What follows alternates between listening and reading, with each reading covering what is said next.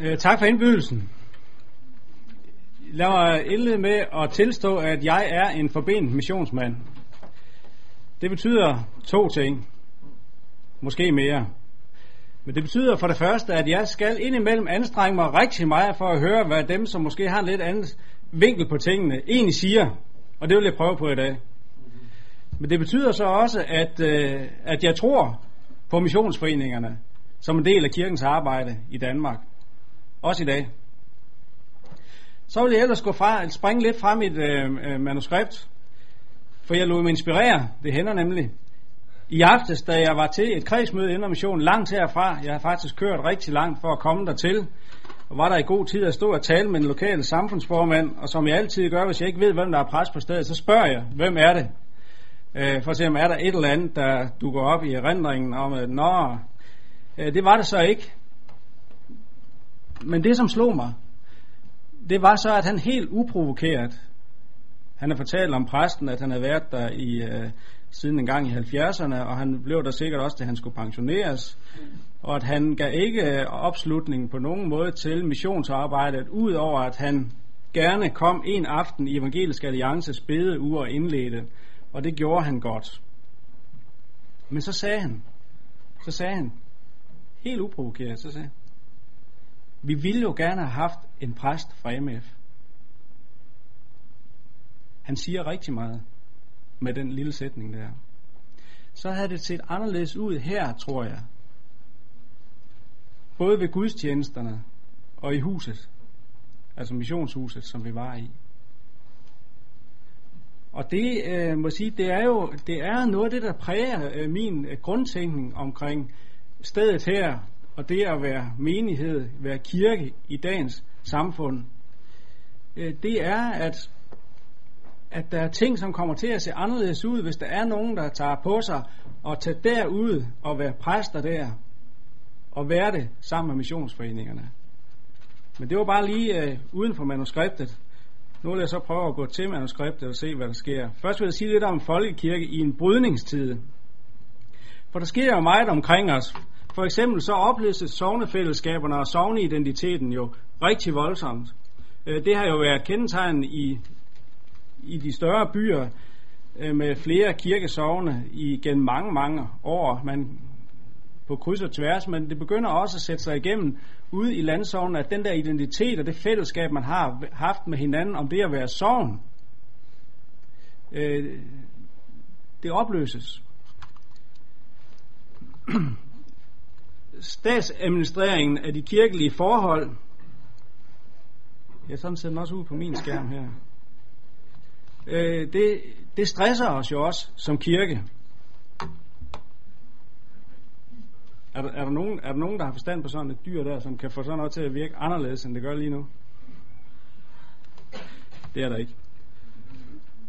Det, der skulle stå der, det var stressede præster. Vi oplever i høj grad rigtig mange stressede præster, og det er noget af billedet i den brydningstid, vi er i. Det hænger jo sammen med, at vi har sat fokus på præster i langt højere grad, end vi egentlig vil. Altså vi, der er forsamlet her, er overbevist om, vi vil jo gerne, at kirken skal være bredere end præsten, uanset hvor bred han er. Men alligevel kommer vi til at fokusere på præsten, og han, han bliver sådan en, en krumtap for meget, af kirkelivet i sovnet, og vi forventer det, og det stresser præsterne. Vi har ser en tilvækst af nye valgmenigheder og frimenigheder, som præger tiden, vi er i. En gang var, at de, vi troede jo sådan set, de grund, vi skal have patent på det der, indtil for relativt nylig. Øh, øh, men så begynder missionsfolkene også at lave valgmission, mission, når jeg bruger missionsfolk, så tænker jeg ikke bare på indremission, men det er sådan bredere øh, gruppe af mennesker, jeg tænker på. I ved, hvem det er. De begynder også at lave valgmenigheder og frimenigheder. I brydningstiden oplever vi den der individualisering, den sætter sig voldsomt igennem. Og endelig oplever vi også, at de såkaldte fundamentalister, de marginaliseres, de presses helt ud i krogen af kirken, og der skal vi holde dem. Jeg tror, det er noget af det, der præger folkekirken i den brydningstid, vi står midt i. Missionsforeningerne, de oplever også en brydningstid kirke, menighed, gudstjeneste og præst er hot. IM, samfund, møde og indre missionær er not. At de varme ord, det er kirken, menigheden, gudstjenesten og præsten. Og de ord, der så egentlig, kan man sige, matcher de betegnelser ind i missionsforeningerne, i hvert fald den, som jeg står i, nemlig IM-samfundet, mødet, indermissionæren, jamen det er ikke ind. Det klinger ikke så godt. Og, og det, er, det er et problem i en eller anden forstand for os. Hvordan skal vi øh, gøre kendt for en ny generation, at det, som vi holder af, og simpelthen ikke kan undvære, at, at det er også noget, som kunne blive vigtigt og en god ting for en ny generation. Og vi oplever, lad os bare sige det rent ud, vi oplever stagnation og tilbagegang en række steder i missionsarbejdet, eller i missionsforeningerne. Og så lever vi også i dag, men det er nu noget generelt for missionsforeningen, de lever med en, i en konstant spænding mellem på den ene side fristelsen til at isolere sig, altså isolationen, og så fristelsen på den anden side til assimilation, altså til at blive et. Og der tror jeg, at missionsforeninger har stort ansvar for at ture stå for noget, uden at isolere sig. Og det er en vigtig øvelse for en missionsforening at være i. Så der er altså brydningstider for folkekirken som sådan. Det er også en brydningstid for missionsforeningerne som sådan. Jeg vil gerne sige lidt om ellipsestrukturen. På godt og på ondt. Jeg har lyst til at sige noget om, fordi den jo øh, i det brede perspektiv, så er den blevet antaget som en, ikke bare som en, men faktisk som forklaringsmodellen på de problemer, vi oplever i spændingen mellem missionsforening og menighed. Så den almene udlægning af livsstrukturen, den beskriver overhovedet ikke min forståelse mellem det at være menighed med Guds tjeneste og så være missionsforening med møde.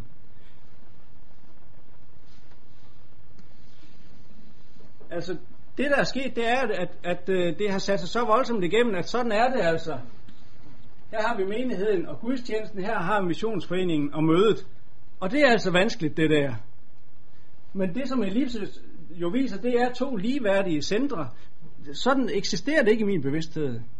Så det, det har nogle forudsætninger, hvis man siger, at sådan er det.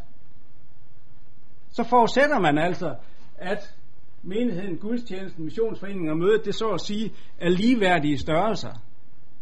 Det er det ikke hos mig, langt fra. Og derfor har den som forklaringsmodel sin begrænsning. Øh, den kan også godt sige noget til os. Altså den kan godt hjælpe os til en forståelse af nogle ting, men hvis den bliver så entydigt i tolkningen, så har den for mig at se en klar begrænsning. Og det, det problematiske, det består i det, at man, at man afspejler to centre, som skulle være ligeværdige. Der findes ikke to ligeværdige centre i min forståelse af forholdet mellem for eksempel gudstjenesten og mødet mellem menigheden og missionsforeningen. Og det vil jeg gerne udfolde lidt ved at tale om kirken, menigheden, embedet. Missionsforeningerne og menigheden er dagens tema. Og øh, jeg regner selvfølgelig med, at det er helt tilfældigt, at det har fået den rækkefølge, eller også at det er en gestus, man viser over for mig, hvilket jo selvfølgelig vil glæde mig. Øh, men, men hvis man endelig skal gå ind og, og begynde at, at, at vægte tingene, så skulle de have vendt om jo. Menigheden og missionsforeningerne. For kirken er større end indre mission. Og menigheden tæller flere end IM-samfundet. Og den kaldende indsættes i embedet ved ordination. Ud fra den forståelse, altså efter min mening i hvert fald, ud fra den forståelse, så visualiseres forholdet mellem menighed og missionsforening ikke som en ellipse, men som en cirkel. Entydigt vil jeg sige. Og, og derfor er jeg ked af, at det har fået så stor vægt, når vi prøver at se på noget af det, som vi synes er problematisk, nemlig det med at skulle høre til to steder. Tænk sig, det har mennesker i 150 år snart kunne finde ud af. Indre bliver til i øh, 1861. Og, og i, i, i mere end 100 år har det, har det været helt ukompliceret, helt uproblematisk at høre til i en menighed, der fejrer gudstjeneste, og høre til i en missionsforening, der samles til møde og i øvrigt driver missionsarbejde på mange forskellige fronter. Jeg tror, det er fordi, man har tænkt i cirkel, indtil nogen opfandt det her som en forklaringsmodel på noget. For det er noget, vi er fælles om i menigheden, udover det at være menigheden. Og det er embedet og sakramentforvaltningen. Den samler os. Men i øvrigt så spredes menighedslivet jo ud i mange, mange steder i sognet. Indre Mission er et af stederne, Luthers Missionsforening er et andet sted, K5 og KFK er et tredje sted, de grundviske samfund fjerde sted, FDF, KFM-spejderne, øh, bibelkredse uden organisationstilknytning. Altså der leves menighedsliv rigtig mange steder i et sovn, altså inden for en defineret øh, menighedsafgrænsning. Indre er et af stederne. Det behøver ikke at være et stort problem, men, men vi gør det til det i vores tid. Og måske har det i virkeligheden ikke så meget med teologi eller struktur at gøre, men det har mere med at gøre med, at vi er travle mennesker. Vi overkommer ikke både at skal sidde til gudstjenesten og gå til mødet om onsdagen. Jamen det er da et praktisk problem. Men det er jeg ked af, hvis det får alt for stor indflydelse på, hvordan vi tænker om det hele. Hjemmet har jeg også lyst til at sige, det er også et sted, hvor der leves menighedsliv. Altså en kristen familie lever jo menighedsliv på den matrikel, man bor på. Der leves menighedsliv rigtig mange steder. Jamen hvad er Indre Missions arbejde? Det er menighedsliv. Det er ikke menighedsliv, i sovne, men det er en del af det. Nogle de lever noget af deres menighedsliv ud i den sammenhæng. Cirklen har et centrum. Vi forsamles. Gudstjenesten har vi fælles. Og embedet deles vi om. Alle vi, som lever menighedsliv rigtig mange forskellige steder i et sovn. Så vil jeg tale lidt om, eller jeg gå lidt fra analyse til øh, strategi.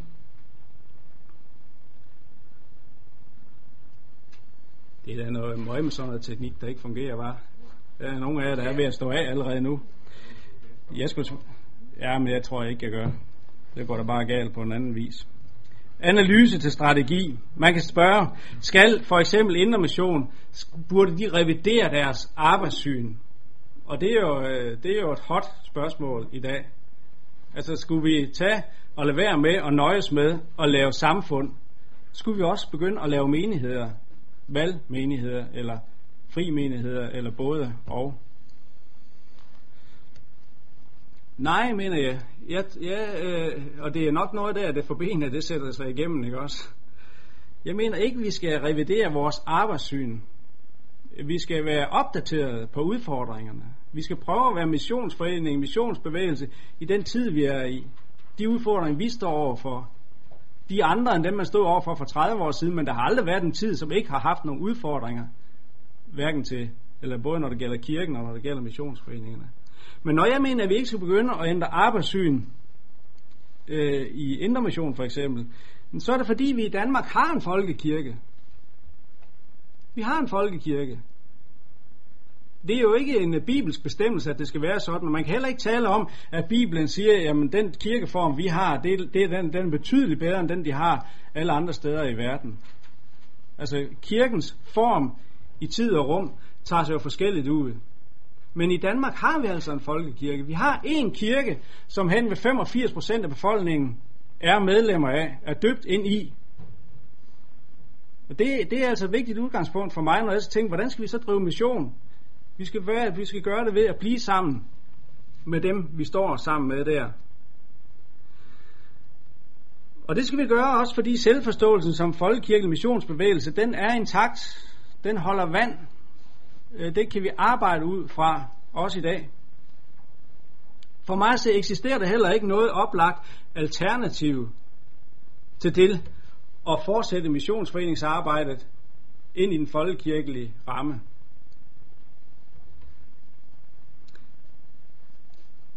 Og vi skal heller ikke, eller vi skal også fastholde arbejdssyn, fordi der eksisterer et netværk, som det vil tage årtier at reproducere.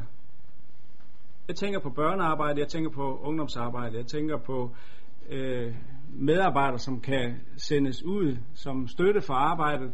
Øh, jeg tænker på det at etablere lokale øh, grupper af missionsforeningsarbejde. det er altså ikke gjort i en håndvending. Man skal tænke sig grundigt om, inden man begynder at bygge et helt nyt system op for det.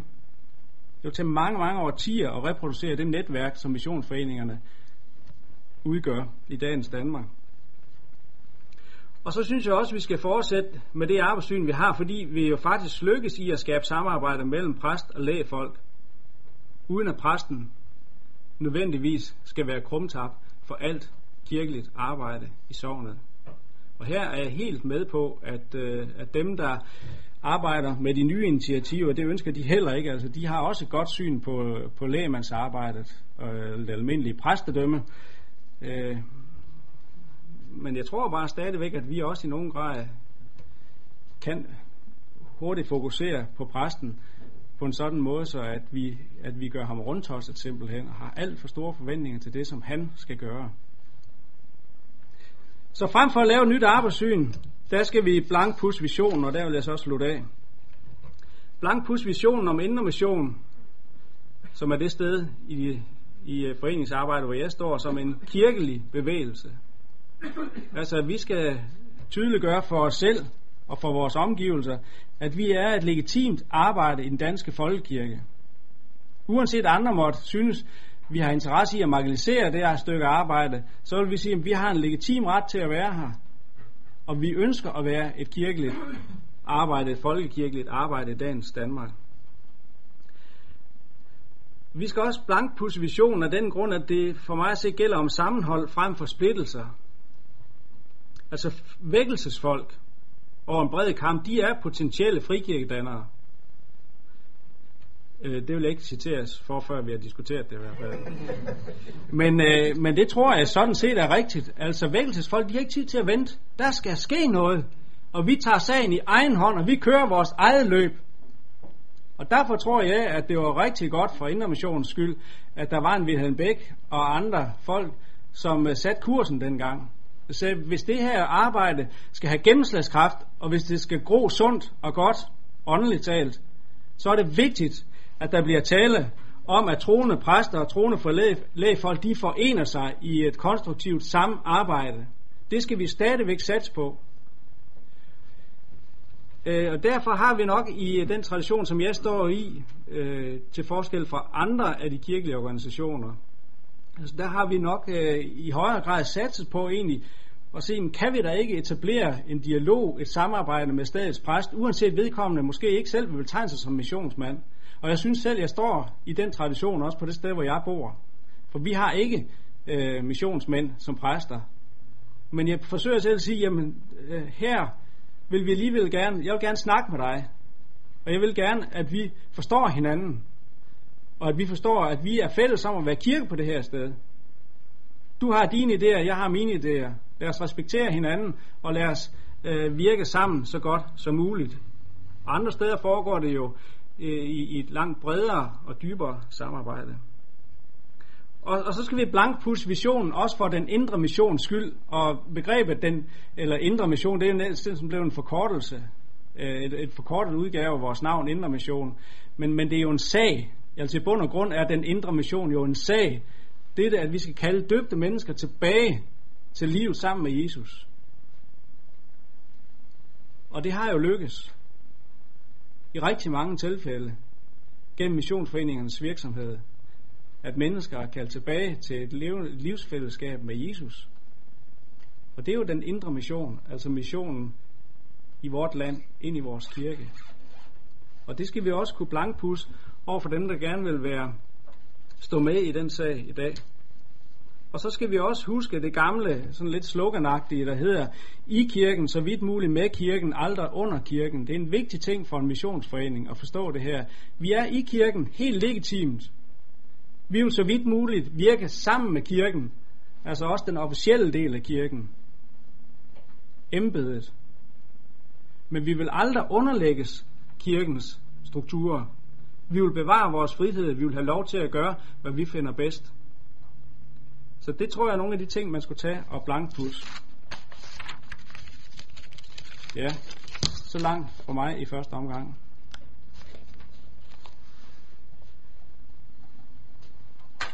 Jo, tak for det. og jeg tror, vi skal gå direkte videre til... Nej, de brugte den. Clemens. Ja, han brugte kun 15 minutter. Du må gerne få mine tre minutter, hvis det. Du er et godt menneske. Tak for indbydelsen og velkomsten til det her foretagende, det her spændende emne. Når vi nu siger missionsforening, så tænker jeg først og fremmest på indre mission. Fordi det er det, jeg er mest kendt med. Også fordi jeg er sammen med Jens i dag. Og så fordi LM har en særlig status blandt missionsforeninger. Dog er de i Aarhus meget kirkelige. Men det er altså det, når jeg siger missionsforening, så er det mest indre mission, jeg tænker på. Så hedder emnet missionsforening og menighed. Det hedder ikke missionsforening eller menighed. Det kunne det jo godt have heddet, rent øh, tankemæssigt, og der er måske også nogen, der burde måske have været en tredje, øh, der kunne holde et oplæg, hvor det hedder eller. Jens og jeg, vi siger og, og det skal I også høre mig sige i dag. Det er et vigtigt emne, vi tager op for vores måde at drive mission på og være menighed og kristen fællesskab på. Det er vigtigt, at vi til den ene side anstrenger os for at se situationen klart, at vi skal prøve at få det der spejl op for vores øjne, så vi kan se situationen klart, og så sige, ej, det er ikke sådan, det er, men det er sådan, det er. Ja, det er rigtigt, det er der, det er. Sådan at vi kan tale klart og tydeligt om den situation, vi er i. Det synes jeg er vigtigt, at vi først gør det. Arbejde på det, og der er workshoppen og drøftelsen en god ting, der måske kan hjælpe os til at se situationen tydeligere og klarere. Hæve niveauet. Se fordele og ulemper ved det ene og det andet. Bliv tydelige. For derefter, først derefter, at lukke et vindue op og se ind mod fremtiden og kravle ud af vinduet og så gå ind i fremtiden. Igen på et højere niveau, med større klarhed og med større frimodighed.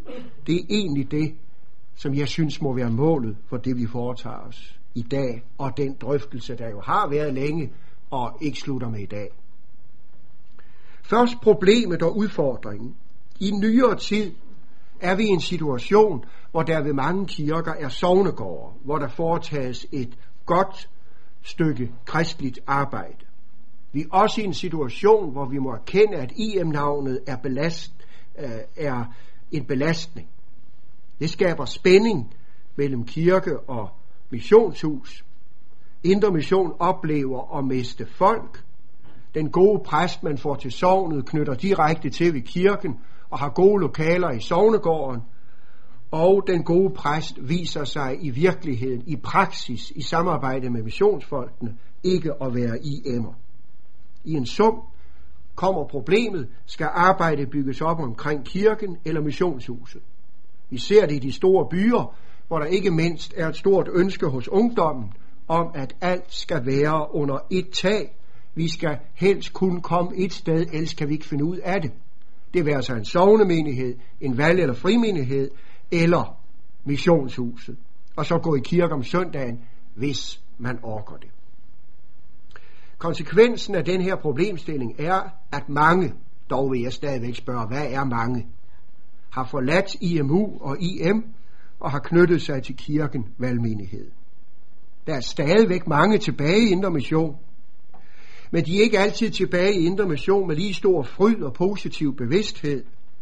En del af dem sidder med en stor frustration og usikkerhed, hvor vi er på vej hen ad. Det gælder mestendels ungdomsgenerationen. Det gælder ikke så meget den voksne generation og ikke så meget de gamle. Og alt dette her skaber spændinger. Den spænding er blevet yderligere understreget efter Willow Creek, hvor vi jo har fået understreget alt under et tag. Lederskab, strategi, vision, værdier, hele baduljen og ind under et tag. En, kir- en uh, model, der slet ikke er gearet til vanlige danske folkekirkeforhold, og slet ikke er gearet til kirkemissionshusmodellen. Der skal laves mange fiksfakserier for at få VC-modellen til at fungere under danske forhold. Dog er det min pointe, at pointen med lederskab, vision og handling kan virkelig gøres også under danske folkekirkelige forhold. Det er ikke enkelt, men det kan lade sig gøre. ind i alt det her, hvor jeg mest har været optaget af det negative og det spændingsfyldte, skal jo også føjes, at der også er steder, hvor sammenhængen fungerer udmærket, roligt, stille, naturligt. Mest i voksen generationen. Det var problemstillingen. Så har jeg otte punkter, jeg kort vil komme ind på. Først, være en missionsforening. Jeg er helt enig med Jens i, at en missionsforening er en arbejdsgren, som hører til den kristne menighed i Folkekirken i Danmark. Og det hører vi, at det er intermissionssyn i dag, og det har også altid været intermissionssyn. Intermission ønsker jo ikke at operere med en ellipsemodel, som den første Jens tegnede for os. Det større er menigheden. Det er da ydmygt og fornemt sagt af et missionshus. IM er en del af menigheden, en særlig del, en meget selvstændig del, men menigheden er det første, det egentlige og det blivende. En arbejdsgren har sin tid. Der er ikke ret mange arbejdsgren, der eksisterer altid, hvis vi fra kirkehistorien overhovedet kan nævne nogen. Og der er ikke noget principielt til hinder for, at en arbejdsgren lukker ned, afgår ved døden, fordi den har haft sin tid, har udspillet sin rolle, når det høje mål missionen virkelig gøres bedst uden denne gamle arbejdsgren. Ligesom man skal have mod til at sætte noget arbejde i gang, skal man have lige så stort mod til også at lukke et arbejde ned igen, hvis det har udspillet sin rolle. Bare rolig, det er blot sagt principielt, men man skal altid våge at stille det spørgsmål og tænke det igennem til enden.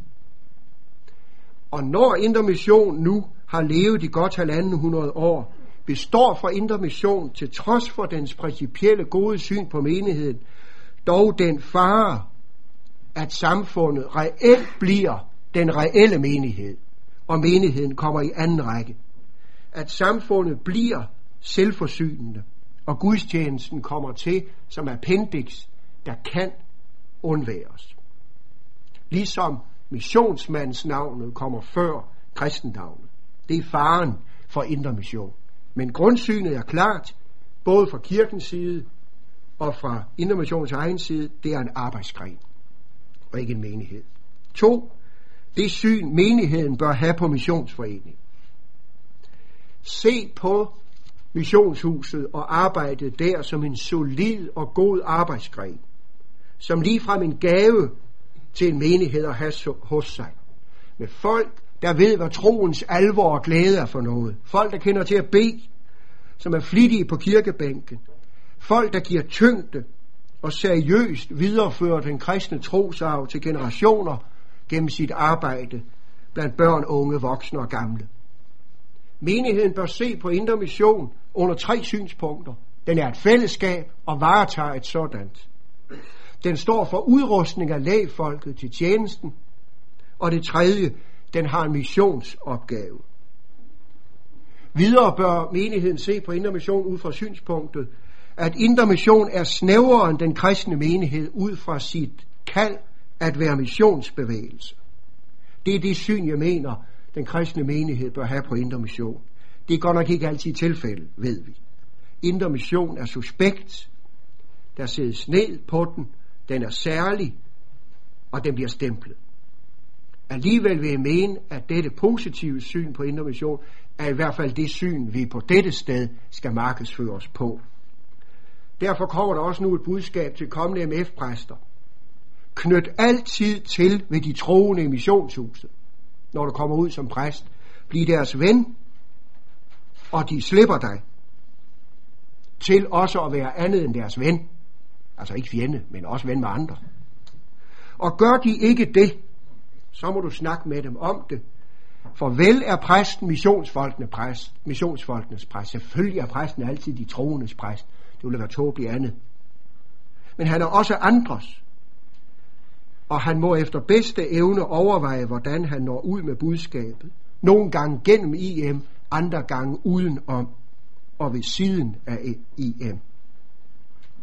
Altid dumt af en præst ikke at blive gode venner med de troende. Han scorer nogle billige point i starten, for han er heldigvis ikke missionsk, og han er også folkelig, men på lang sigt mister han terræn og indre åndelig rankhed. Punkt 3. Missionsforeningens positive selvforståelse. Indre Mission må gerne ranke sig på denne arbejdsgrenens selvstændighed. Ranke sig på denne tredobbelte opgave. Gennem det kan Indre Mission hente hjælp til en god selvforståelse, hente sin identitet og arbejde på en god integritet. Det er en udfordring til Indre Missionsk stolthed i ordets allerbedste betydning.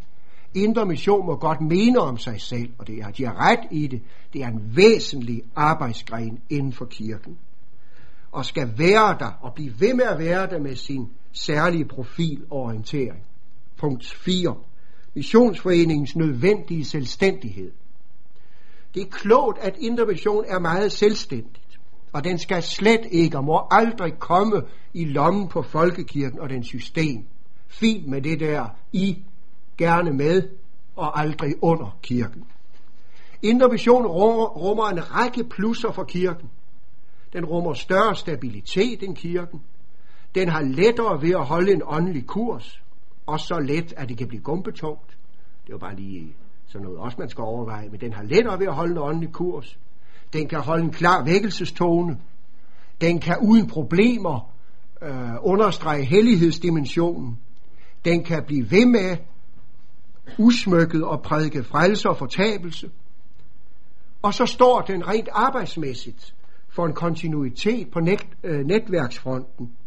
Den er landsdækkende og tværgående. Den udgiver blade og bøger og lejre, laver bibelskole, står for udrustning, laver teenage-lejre, som hverken sovne eller valgmenigheder overhovedet magter at lave, og hvor vi slet ikke kan nå intermission til sokholderne. Menigheden bør indse det og værdsætte det. Vi i menigheden bør gøre vores til, at indre mission kan leve, for vi i menighederne kan ikke selv klare det her, og vi er dybt afhængige af, at missionsfolkene gør det her stykke arbejde. Menigheden bør sørge for at gøre vores bidrag til, at indre mission kan være selvstændigt og stå stærkt, så det kan være levende, landsdækkende og tværgående. Menigheden kan i hvert fald ikke for tiden og i overskuelig fremtid undvære den halvanden hundrede år gamle arbejdsgren, vi har i vores kirke. De få slagkraftige sovnemenigheder, der findes, viser sig ved nærmere eftersyn at være særdeles skrøbelige. Og de nye valgmenigheder har trods deres større frihed og selvstændighed heller ikke alt for let ved at fuldføre sin tjeneste. Og hverken sovnemenighederne eller valgmenighederne er stærke nok til at være tværgående. Og hvorfor så ikke lade indre mission være det? De gør det faktisk godt. Og så være med til at give dem de økonomiske ressourcer og opbakningen til det. Punkt 5. Missionsforeningens ydmyghed. Indre mission bør også erkende, at der findes andre lige så rigtige og gode arbejdsgrene i menigheden som IM hvad Jens jo også strålende har redegjort for her. IM er ikke længere ene om at være folkekirkens dagligstue. De første år, jeg var i St. Pauls kirke, var der en missionsansat, som sagde til mig, du bør egentlig køre menighedsarbejdet gennem Ebenezer. Jeg siger stadigvæk, Indre Mission er ikke længere ene om at være folkekirkens dagligstue. Dagligstuer er der nu mange steder, det er ikke altid, de dagligstuer kører lige godt. Der er nogle steder, de kører elendigt dårligt, bedømt ud fra en åndelig vinkel. Ja, og så er der steder, hvor det kører kanon godt, rigtig godt. Indre Mission er ikke ene om at være i mission i Danmark. Har Indre Mission indset det? Det har Jens Olsen i hvert fald. Den situation kalder på en tilbørlig beskedenhed og ydmyghed hos Indre Mission. Missionsforeningerne har ikke patent på at være indre mission i Danmark. 6. Hovedsagen må altid fastholdes. Mission. At mennesker vendes for Kristus og bliver levende kristne. Hvordan bliver de bedst og lettest det i dag? Vi må erkende, at IM-navnet er belastet. Vi må også erkende, at der knytter sig en ganske borger, ganske borgerlig kultur af et vist landligt tilsnit mm. til missionshuslivet de fleste steder, også i byerne.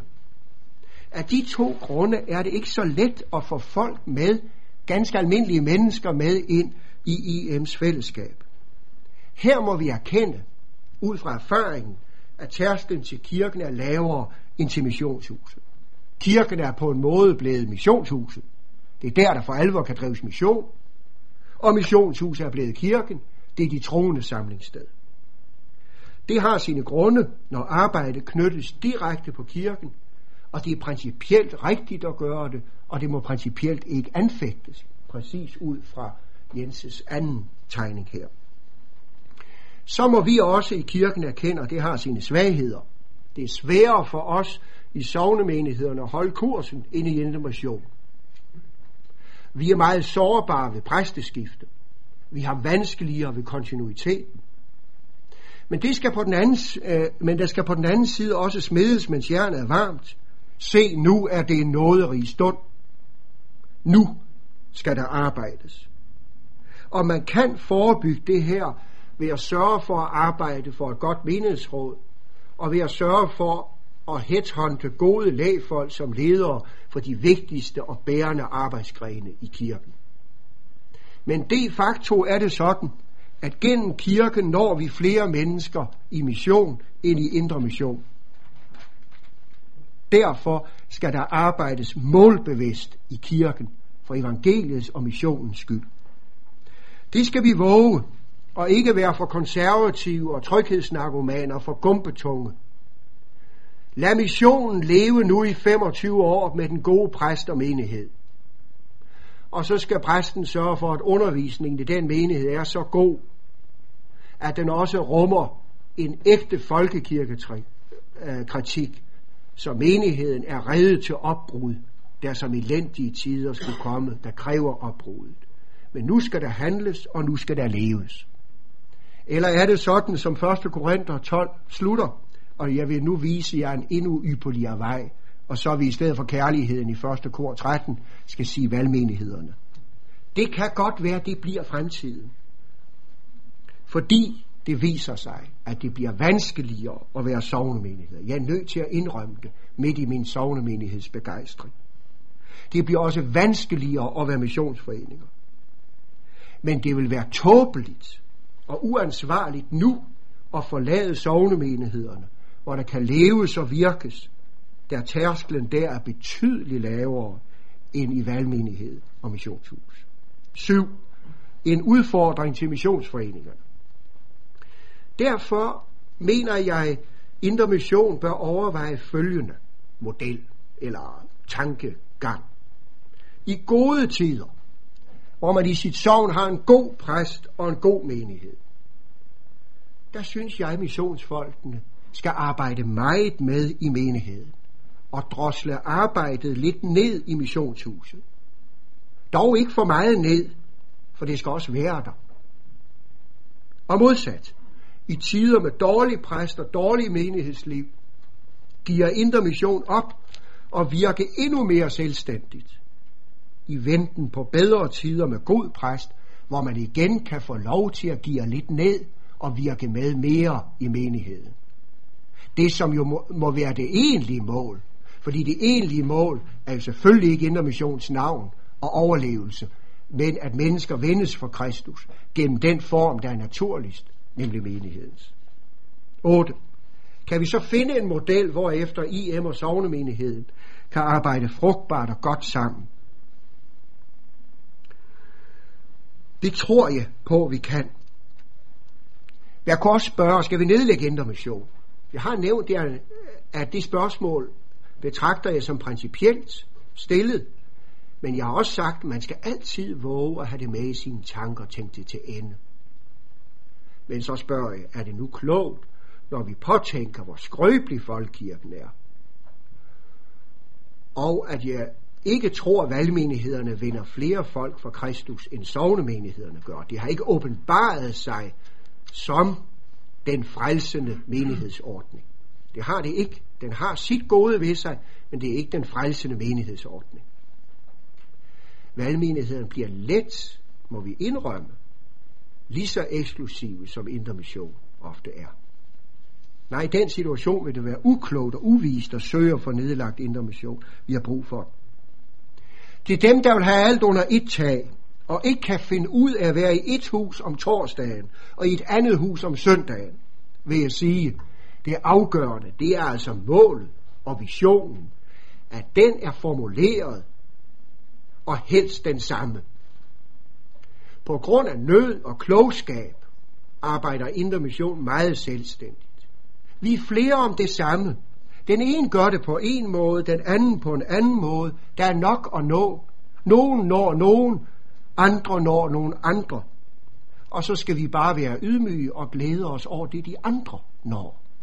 Glæde os over, når der kommer mange i missionshuset. Og missionshusfolken skal glæde sig over, når der kommer mange i mandagsfællesskabet. Så nogle samarbejdsmodeller, som jeg ser for mig, det er groet mest frem under lokale forhold, men det er dog et bidrag til drøftelsen. Først synes jeg, at man skal arbejde på møder på lederplan mellem præst og missionær og konsulent, samfundsformand, samfundsbestyrelse med jævne mellemrum, hvor man rådslår med hinanden. Det er meget vigtigt, at de folk, de mødes og rådslår, og at de ved om hinanden, og at vi har samme mål. Det der gør vi sammen, og det der gør vi hver for sig, for så, sådan mener vi, vi bedst når målet. Det er vigtigt, at de folk beder sammen. Og det er også vigtigt under gode forhold, at en ansvarlig præst arbejder på at inddrage missionsfolk i den ledergruppe, han selvfølgelig må gøre en indsats for at få lavet i kirken. Det er også vigtigt, når han arbejder for at lave særlige søgergudstjenester, evangeliserende gudstjenester, at han så sørger for at have god kontakt til missionsfolkene, bevidstgør dem om, her er en missionsmulighed for dem, tager det med ind i gruppen og drøfter tingene med dem, og siger, her er en missionsopgave for dem, og tager folk med hen til. De har en undskyldning for at drive mission, og så tage dem med tilbage i missionshuset og pleje dem i fællesskabet der. Sådan er det også omkring lovsangs- og forbundsgudstjenester. Sørg for at lade missionsfolket være med i det fællesskab, have forbindelseslinjer tilbage til missionshuset, og lade missionsfolkene være med og hente styrke i kirken til at virke som missionsfolk i arbejdsgrenen der. Lad IM og folk i menigheden vide, at vi arbejder for mission og måden vi gør det på. Så skal man også bruge præsten i missionshuset og præsten skal bruge missionsfolkene som medarbejdere på konfirmandlejre og i teenarbejdet. Lav blot kirkens teenarbejde. Det er klogest. Det når man længst med. Men der sker ikke noget ved, at det er gode missionsfolk, der er ledere i det. Der sker heller ikke noget ved, at det er i missionshuset. Efterhånden som der opstår tillid til arbejdet, så kan selv sekulariserede konfirmandforældre se, at det er godt. Og så ser man også, at kirkens konfirmander lige så stille er på lejr sammen med andre, der hælder over imod indre mission og hører til i den boldgade. Lad indre missionsfolkene føle, de er en del af fællesskabet og til for kirkens mission. Det vigtige er ikke, at det er samme sted under samme tag. Det vigtige er følgende, at vi ved, hvem vi er og hvad vi skal. At vi har nogle mål og visioner og ved, hvorfor vi gør hvad. Så kan det foregå i kirken nogle gange, og i missionshuset nogle gange. Det er i og for sig ikke det væsentlige. Det vigtige er aldrig alt under et tag. Og hvis vi får alt under et tag, så er det ganske sårbart, viser det sig i praksis. Og det kan være ganske ghettoagtigt, viser det sig også. Men hvor man er flere steder, hvor menighedsarbejdet er større og mere brydsomt, der når man længere ud.